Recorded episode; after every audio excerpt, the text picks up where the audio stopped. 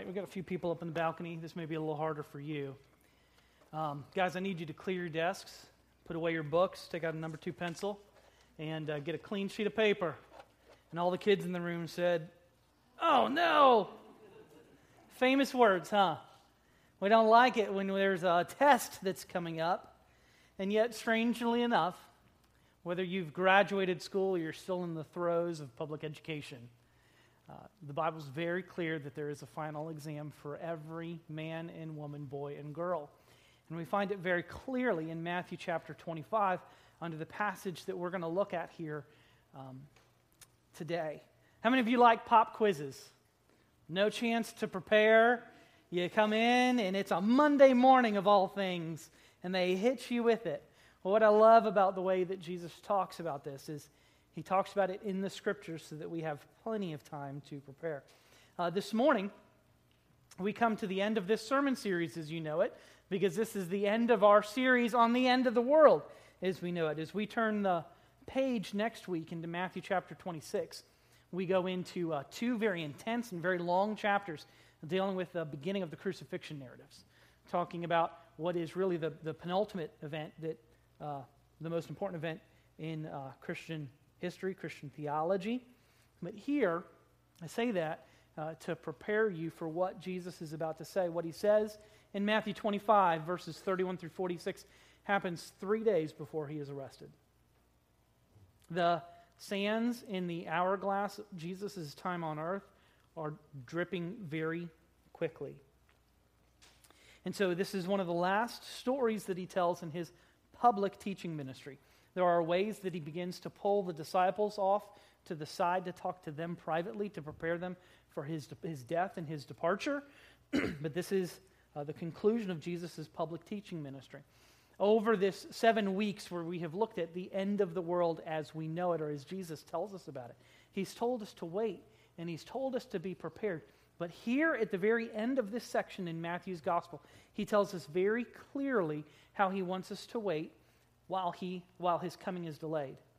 And when he tells us how to wait, there is no decoding of signs. There's no Bible code that you need to know. There are no charts that you need to read. But there is an exercise of charity that is incredibly important. You'll find a listening guide in your, uh, your bulletin this morning. Uh, three simple points. And we begin in Matthew 25 with verses 31 through 33 in our first point that Jesus' second coming will be vastly different than his first coming. Jesus' second coming will be vastly different than his first coming. Look at verses 31 through 33 with me. the Bible says this When the Son of Man comes in his glory, and all the angels with him, then he will sit on the throne of his glory. All the nations will be gathered before him, and he will separate them from one another, just as a shepherd separates the sheep from the goats. He will put the sheep on his right, and the goats he will put on his left. There are a variety of ways in which we could talk about the distinction or the contrast between Jesus' first and his second coming. But let's just stick with what we see in these verses that we've just read.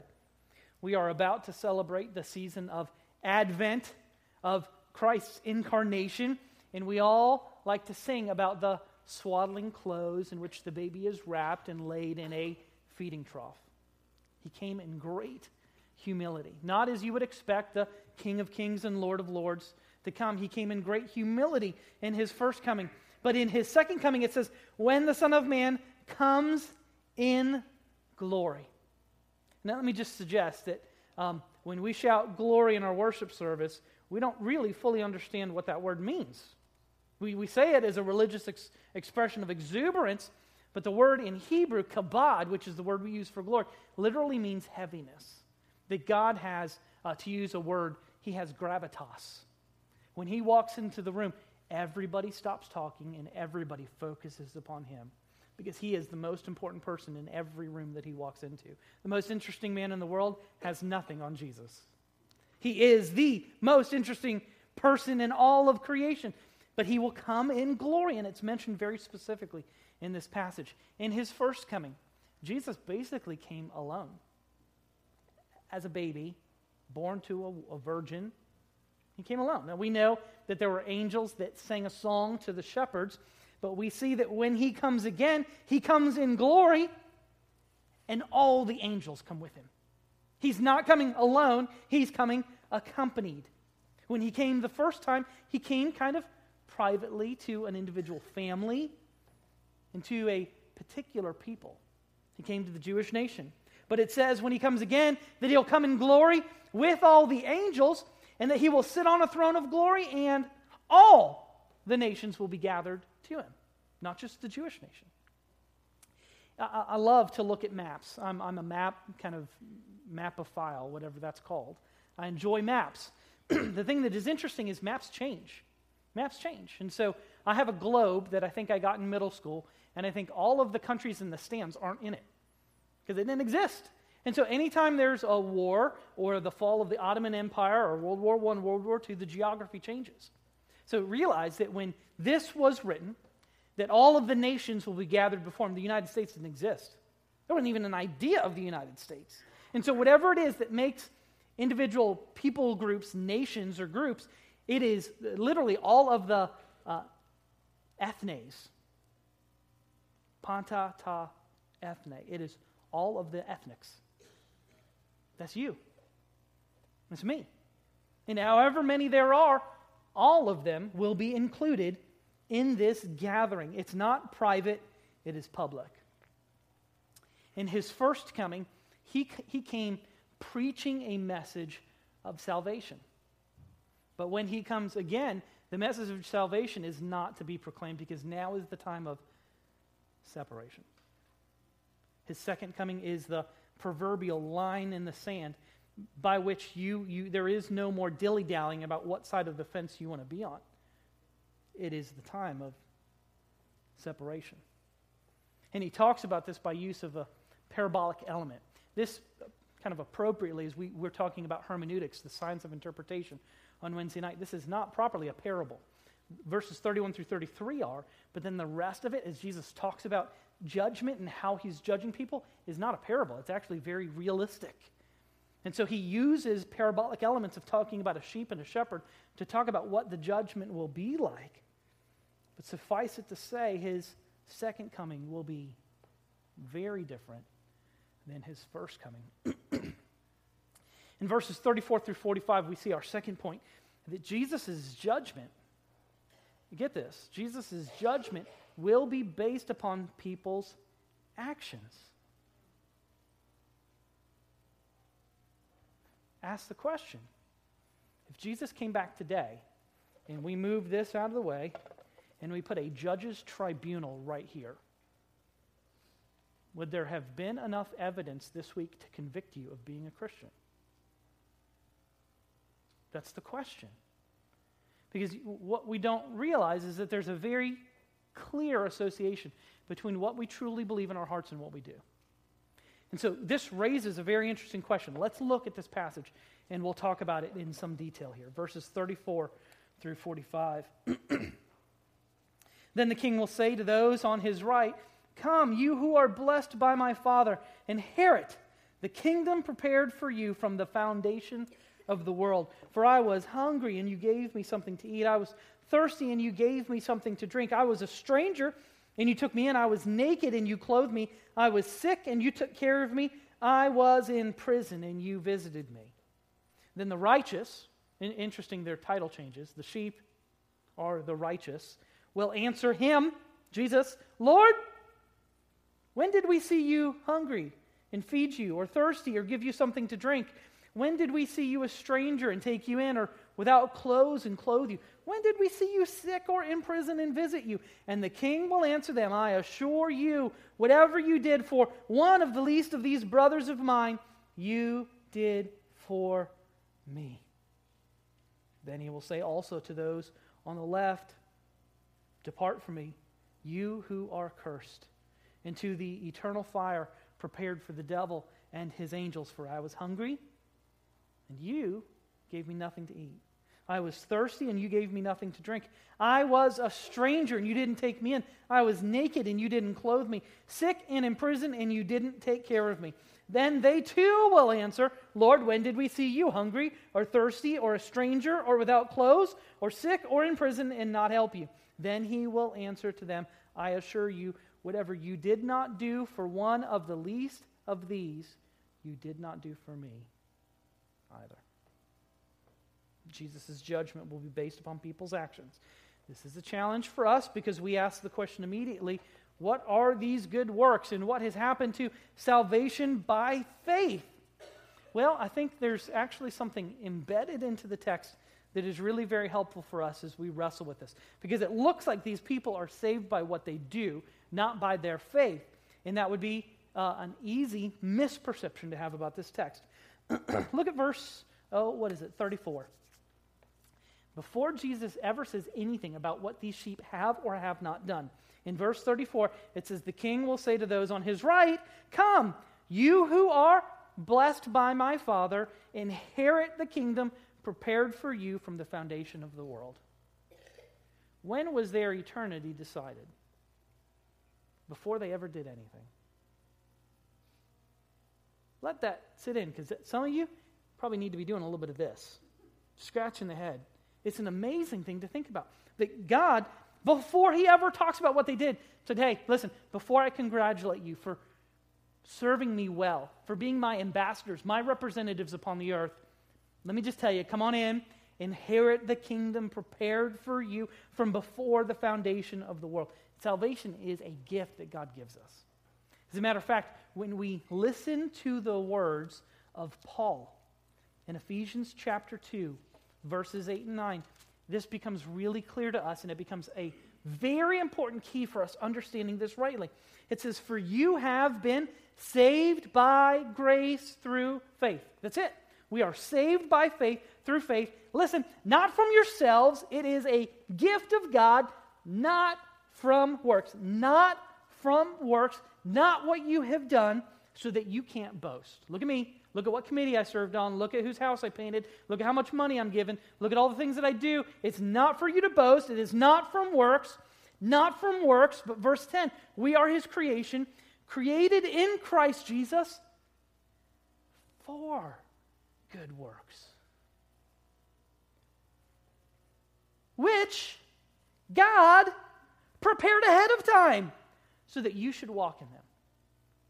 Not only has God sovereignly arranged for our salvation, He's arranged for our service too.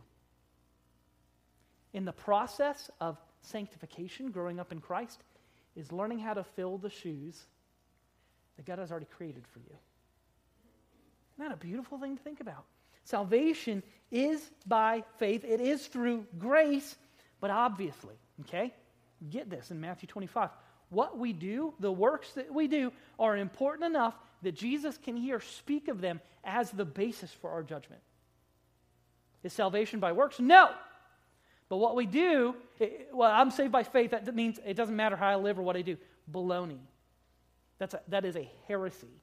That is a deadly teaching. And churches have rolls filled with people that have made professions of faith that have never done anything. They believe in saving faith, but they don't believe in serving faith. Those two go together. we grow up into that. And so, this is very important for us to understand this that God planned out not only our faith, but our works. And the Bible says that, and I love the fact that it uses this analogy that we are sheep. The Bible says that we are his sheep, and Jesus says he's the good shepherd, and that his sheep hear his voice. And what Jesus calls his sheep to do is not only to be saved, but to serve. In a sheep who claims that he has heard the shepherd's voice to be saved, but hasn't heard the call to serve, has not heard. His sheep hear his voice. And they respond not only to his call to salvation, but his call to service and his call to sanctification as well.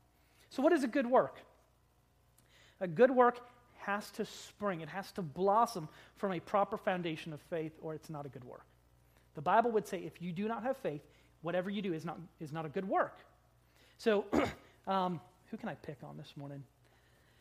Everybody's not looking at me now. so I'll pick on Chris and Kelly because they're back row Baptists. Okay, and we'll make we'll make Kelly the hero because it's always easier to believe that than Chris is the hero because Kelly's sweet. Chris is not so sweet. Um, let's say Chris and Kelly both do the same good work, and Kelly is doing it because she loves Jesus and it's the right thing to do, not because she's trying to win points with God. So, from our appearance, they are doing the exact same thing. They're serving, they're building a Habitat for Humanity house and working side by side. And yet, God, in His sovereign wisdom, would say what Kelly is doing is a good work. What Chris is doing is something else. You get that? And that's really important because we always want to justify ourselves and we always want to make ourselves look better. And God examines our heart and He knows why we do what we do. Exact same people, they're married. And like, when they celebrate their 50th anniversary, we'll probably say they look like each other, you know, because the longer you're married, it just looks like they fit together as a couple. But yet, while everything on the outside may look the same, God can look at the heart and say, no, no, no. Chris is a Pharisee. Not really. Um, Chris is doing, his motivation for doing his works is different, but Kelly is doing this because I have, I have wooed her heart and she loves me, and her active service is that. It's not trying to earn or to win anything. Jesus said, No boasting. No boasting. It is by faith. But faith that saves is faith that serves. A second important question is who in the world are these least brothers? Like, this is the whole crux of the issue. Whatever you have done for the least of these, my brothers, you have done it as unto me. And there are a whole slew of answers related to who the brothers are. So I'll give you a, an analogy to try to balance out where I'm talking about. When you drive on the road, there's a ditch on either side. You want to stay on the road. You don't want to get in the ditch. So the ditch over here is too expansive. The ditch here, who are these brothers who are the least, least of these? They're all the people he's talking about the people in prison, the sick, the naked, the people who need clothes, need water. It's everybody. Everyone who is disadvantaged, that's who these brothers are. There's one really big obstacle to that. Jesus never refers to unbelievers as his brothers. So this is too expansive. Over here is the definition that is too restrictive. It's the little pinhole. And it is who are Jesus' brothers? It's apostles, pastors, and missionaries. It's people who, when the going gets tough, they're the first people to be persecuted. Those are his brothers. If that answer is too expansive, this one is too restrictive. So, what is the answer? Who are his brothers?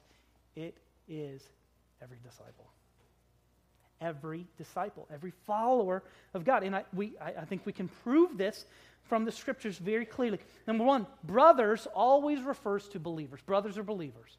Uh, look at Matthew 12, 46 through 50. You'll see it on the uh, screen here. this is a, uh, an episode from Jesus' life that happened, oh, you know, 12 chapters ago. It says, while he was speaking to the crowds, suddenly his mother and his brothers were standing outside and they wanted to speak to him. And someone said, Hey, Jesus, your mom and your brothers are standing outside wanting to speak with you. But Jesus replied to that one and said, Who's my mother and who are my brothers?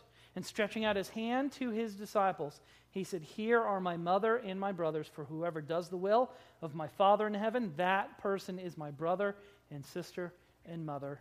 Mic drop. Who's Jesus' brothers? People who obey him.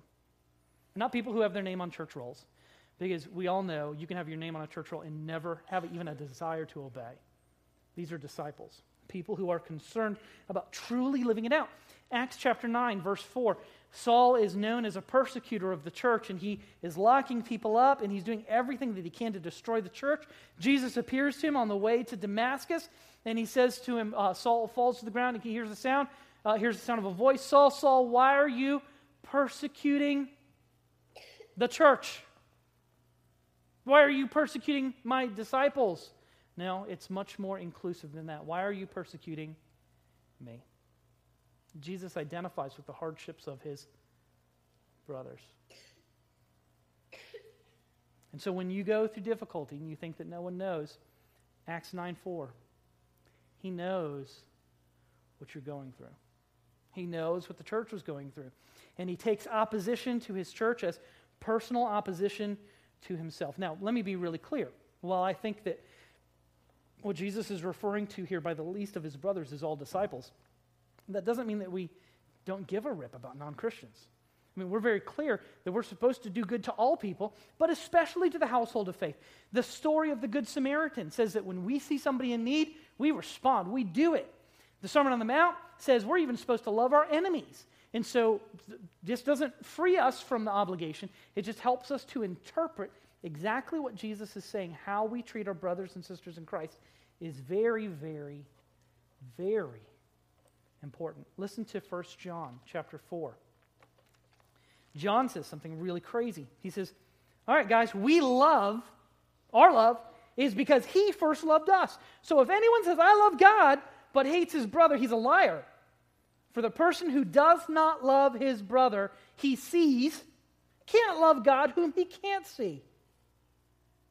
Love for the brothers, the sisters, our faith family proves our love for God. So here's what's great the sheep pass the final exam, not because they're cramming or not because they're even trying to pass the exam. They're just loving the brothers. They're not trying to study for something, they're just loving, and so they pass. The goats don't particularly care for the brothers, and so they don't particularly care for Jesus, and that's why they are judged. It's very important here for us to establish this. Our works do not save us but they do show that we are saved. Our works do not save, but our works do show. And I want you to notice something really pretty incredible about the works. They are, um, to just kind of call a spade a spade, not great. They're not great works. As a matter of fact, they're really kind of teensy weensy. They're little. He doesn't say, I was, in, I was sick and you healed me. What's he say? He says, I was sick and you took care of me. Every mom in the room knows what that's all about. He doesn't say, I was in prison and you liberated me. He said, I was in prison and you, you visited me. It's amazing. He's not calling for these awesome and amazing things. He's talking about food and water. He's talking about clothing and shelter. He's talking about visitation. What he's doing is something really incredible. These things upon which the sheep are judged to be faithful and the goats are judged to be unfaithful are within the range of every single person in this room. Can you provide a cup of cold water to a person in need? This is yes. You can do it. This is so encouraging because you don't have to preach to millions. You don't have to donate amazing amounts of money. You don't even have to die a martyr's death to do his will. What he's calling you to do is not big miracles, but little ministries. Not big miracles. You can't do those, but you can do little ministries. Here's what I find so fun to kind of wrap my brain around is that these works, these ministries are so little that the righteous are even completely unaware that they've done them in the first place. They weren't counting on them to get in. They just seem to be glad and spontaneous, humble acts of service. They're honestly surprised. Jesus is like, uh, I was um, sick, and you took care of me. I was I needed a drink. I needed food. And they're like, hold on, Jesus. Because my grandma's got a picture of you in her house, and I'd have been pretty sure if, if I saw you naked, I would have remembered that. You know, if um, you were hungry, if Jesus was hungry, I would have remembered that. If I helped Jesus walk across the street, I would have remembered that. They're honestly surprised. And I love this. They were neither self conscious about serving Him, nor were they self conscious about their own works. They just did the right thing. They just did the right thing. A way to say that is that their works were so small that the righteous forgot them, and the works were so small that the wicked completely rejected them, neglected them. They just didn't want anything to do with it. And so, just as the righteous are not commended for giving millions of dollars or dying a martyr's death or doing uh, amazing miracles, the wicked similarly are not condemned for gross immorality. They're not condemned for adultery. They're not condemned for fornication or for embezzlement, but for a simple do nothing heartlessness. They didn't care about the people that were around them. Here's the kicker. Look at verse 40. The king will answer them, I assure you, whatever you did for one of the least of these brothers of mine, you did it to me. Look at verse 42. Oh, I'm sorry, verse 45. Then he will answer them, I assure you, whatever you did not do for one of the least of these, you didn't do it for me either. He doesn't say our job individually is to eradicate homelessness, to eradicate cancer. He doesn't say that we're supposed to deal with these class action things that we take care of, everything. He says, one person. And I think he has to make it that demonstrative because we tend to judge people in groups. And go, oh, well, there's nothing I can do to help homelessness. Yeah, but there's something you could do to help a homeless person. As long as it exists as an abstract idea, you'll never be motivated to do anything. But if you can look beyond the forest and see the individual tree, you can do something for that tree. And Jesus is saying, listen, I'm not asking for you to like, get rid of this social problem. I'm asking you to help where you can with an individual. And so, before we conclude the rest of our sermon, I'd like for you to hear a testimony of a person whose life was changed because somebody took care of them when they were in a difficult situation. So, Chris, if you would come and share with us, please.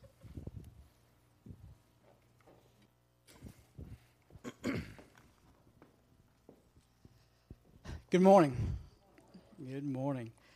Um, me and Pastor um, Scott had lunch the other day, and um, he asked me to drop by this morning and share a short, quick story with you. So um, I'm glad I was able to make it this morning. And I just want to start off and um, tell you that uh, what I'm going to share you about this morning is about just a young guy uh, that lived in Edgefield, South Carolina. And when he was about eight or nine years old, uh, th- things were going fairly well in his life. Uh, things were kind of normal, but then his mother started experiencing some really mental issues. And uh, she was in and out of mental institutions for years and years. Uh, she used to take um, uh, shock therapy, and what that was is that they'd take the person and I guess hook them up and shock them in their little brain. And uh, so this young guy seen his mother do that on Saturdays, and she would show back up as a little four year old about 11 o'clock, and then mom would kind of start showing back up around 3 or 4 or 5 o'clock in the afternoon because they really didn't know what to do with mental issues back in those days. And that kind of put an uh, impact on him, and he just really did not understand what was going on. A lot of fear, a lot of shame, a lot of guilt because all the other moms wasn't going off on Saturday morning getting shocked, coming back weird. And so he started wondering about what life was all about. And then when he became a teenager, uh, he started looking around and saying, Man, I'm just a little different than everybody else. And he was abused by an older man in the community when he was in his early teens for a whole summer. And the guilt and shame, remorse about it, just didn't want to tell anybody about it. So carried it for years and years. And of course, you know what probably comes next is that you're either going to do two things with pain. You'll either get out of it or you're going to try to treat it with something. And what he did, he started using drugs and alcohol to try to get rid of the pain. Not only did he do that, he started running away from the pain, started moving to Texas and trying to get around other places, trying to just, if I change my environment, maybe things will be better. But nothing changed for him. And then about when he turned about 23 years old, he'd come back home for a little while. He was old, long-haired, dope-smoking, messed up guy from Texas. And his mom and dad had divorced at that time. And he was the one of legal age that time, and he had to sign his mother into the mental institution. And he remembered when the patrol car came in, they had to put the white jacket on her, and she drove out of the. They drove her out of the driveway to Bull Street in Columbia, and something broke in him, and he said, "Man, I just can't do this anymore." Walked in the backyard, and said, "God, if you're real, you need to let me know, because if you're not, I'm checking out. I'm getting in my, getting in my truck, going back to Texas, and I'm saying I'm forgetting everybody in Edgefield, South Carolina." Well, the story was is that what it felt like oil just poured over top of his head. He knew something was different. He knew God had touched him, and he felt love he'd never felt before. It was an amazing thing. Next day, he got up, the grass was greener, sky was bluer, everything had changed in his life. But he really didn't have a discipleship. Didn't have anybody there with him. God blessed him over the next few years. He got in business and did real well. Was married to a preacher's daughter. And things were going real well, but he forgot what God had done for him in that backyard that, that night. Made some bad decisions in business and wound up going to prison for about 10 years. Still chasing the same problem that he never dealt with years ago the shame, the guilt, remorse, and he stepped back into alcohol and drug abuse. But what happened when he went to prison, there was a couple guys that started showing up fairly quickly. One of the guys' name was Charlie. One of the guys' name was Ken. Another guy's name was Jerry. Another fellow's name was Mike. And this guy that was in prison now, that was still the young guy that had been doing these drugs all these years, started hearing some hope. Because he thought, well, my gosh, you got two kids, you got a, a divorce in your in your bag now. And said, What are we going to do? God, how are you going to bring me out of this?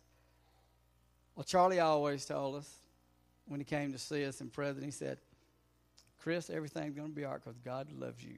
And then Mike would start off with songs to give you encouragement and let you know that God was real and God can cleanse us and do away with our sin and our past, like we sung about this morning. And the other guys were there to support him with Ken and Jerry. Both of those guys were always there every month. And it built up hope for that man that was in there. And you say, well, where did these guys come from? Here. There was Mike Manus and Charlie Fell and Ken Cope and Jerry Keaton. And those guys are the ones that come looking for me, trying to give me some water and trying to give me some hope when I was incarcerated. And that was over five years ago when they started meeting me though, at that time. And what happened because of that gave me the courage to come back out and say, God, I believe you can do something different. And I want to be able to help other men because they helped me. Now, what God has done in my life, I've got a wonderful wife. We met back up after 36 years. We went to prom together. Isn't that crazy? Uh, so she's my great wife. She's a school teacher. God's blessed us with four great kids that all love us and care about us. And people ask me all the time, how does your how does your families merge together? We've been married two years. So I'm still a newlywed, so give me a little slack here, you know. And it's just great. We got ten grandkids. You know, uh, Donnie Burris was in the service early this morning, and me and him and his brother Billy uh, were just up in West Virginia, working on a, a house where the dead got swept away in the flood and died. But I got to go because somebody come and seen me when I was incarcerated. They did what the scripture said. They just didn't hear the scripture, but they came and seen me. Besides that, I went and got my from Liberty University. I'm a certified alcoholic drug abuse counselor now with the Christian Society of uh, Drug and Alcohol Abuse Counselors. And amazing, imagine this. A little messed up kid from Edgefield, South Carolina. Now I'm the men's ministry director at the Fort Mill Church of God. Every Wednesday night, we're able to bring guys, and I can tell them, I said, no matter where you're at, no matter what's going on in your life, there's always hope. And the reason it happened was because they came and seen one guy And it just didn't affect me. It affected my 10 grandkids. It affected my four kids. It's now affecting other men's lives every Wednesday night that we're able to sit down and do and talk with them about, let them know that Jesus loves them. Just one is all you have to touch, and it can touch a ripple effect in a whole marriage, a church, and a community. I'm glad I was able to stop by and share that story with you.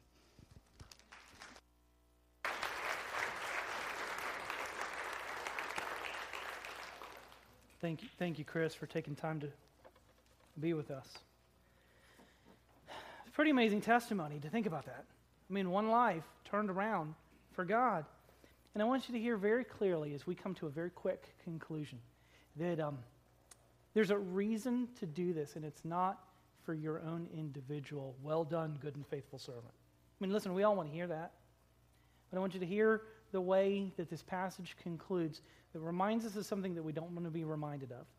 Yet, if I just left verse 46 out, I would not have fully preached the scriptures this morning. Verse 46 brings us to our third and final point that people will inherit. And I'm using the word inherit specifically because everybody gets what they deserve in the end. People will inherit one of two very different destinies. Look at verse 46. The goats, they will go away into eternal punishment, but the righteous will go into eternal life. We don't like to talk about this. As a matter of fact, um, the Roman Catholic Church and um, other theologians are doing their best to air condition hell uh, that they can.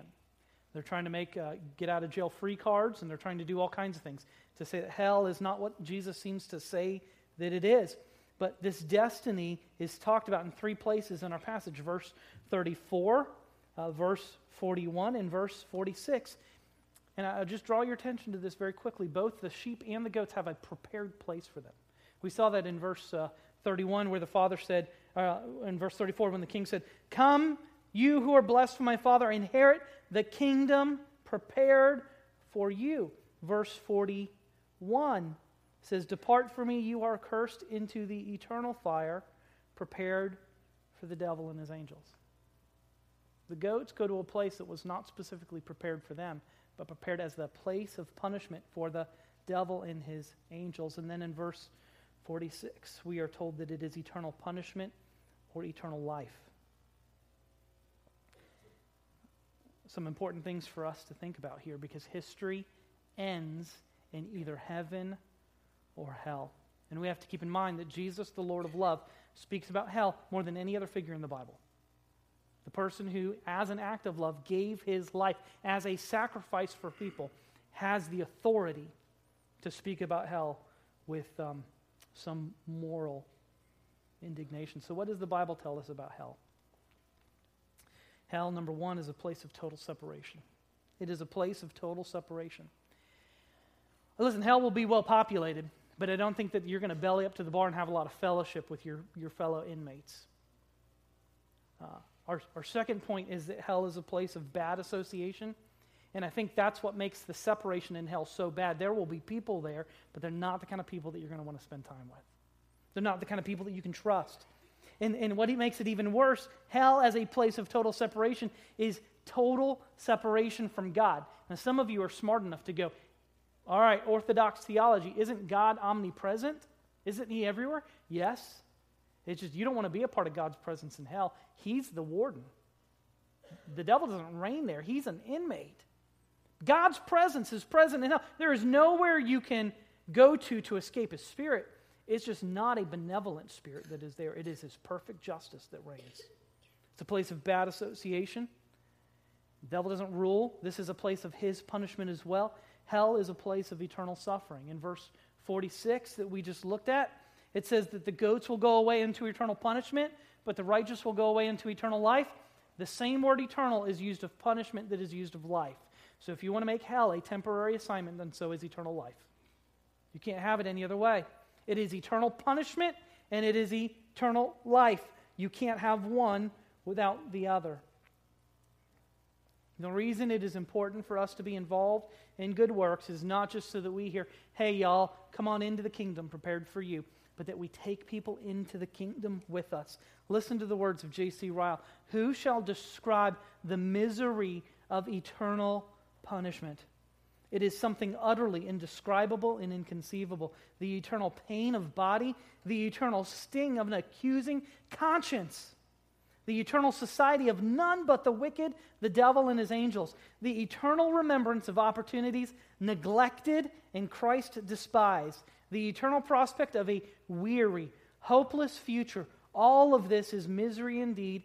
It is enough to make our ears tingle and our blood run cold. We do good works because they glorify the Father and they are good for us, but they are also good for others. And I conclude with this passage from Titus chapter 2, verses 11 through 14, to hear why God has given his grace to people like us.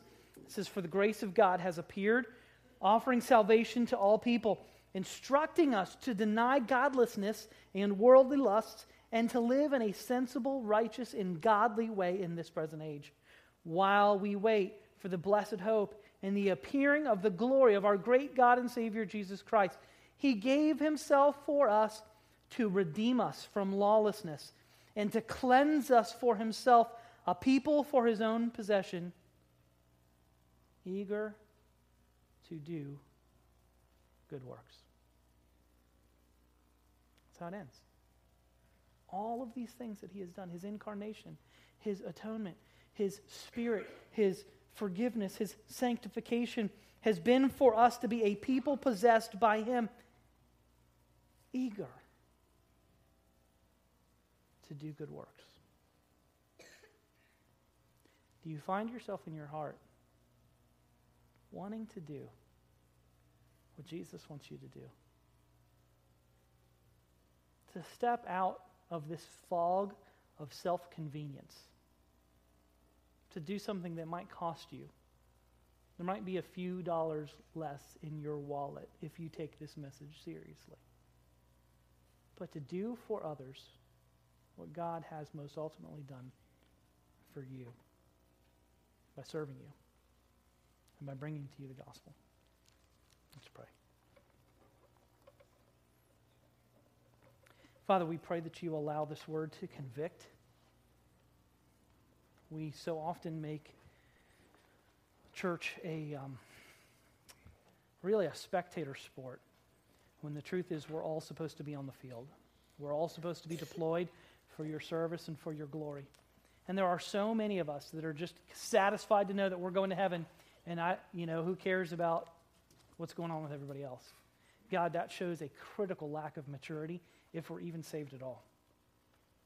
Because we believe that the God who calls us perfects his work in us and calls us to live uh, godly lives. And one of the ways that we live that godly life is by doing for others and finding your glory in that. Not an inconvenience, but your glory. So, Father, I, I pray that you help us to make our redemption real, not just by the fervor with which we worship in song, but by the way we are willing to pour out our lives as an offering to you in how we serve other people. In Jesus' name we pray. Amen.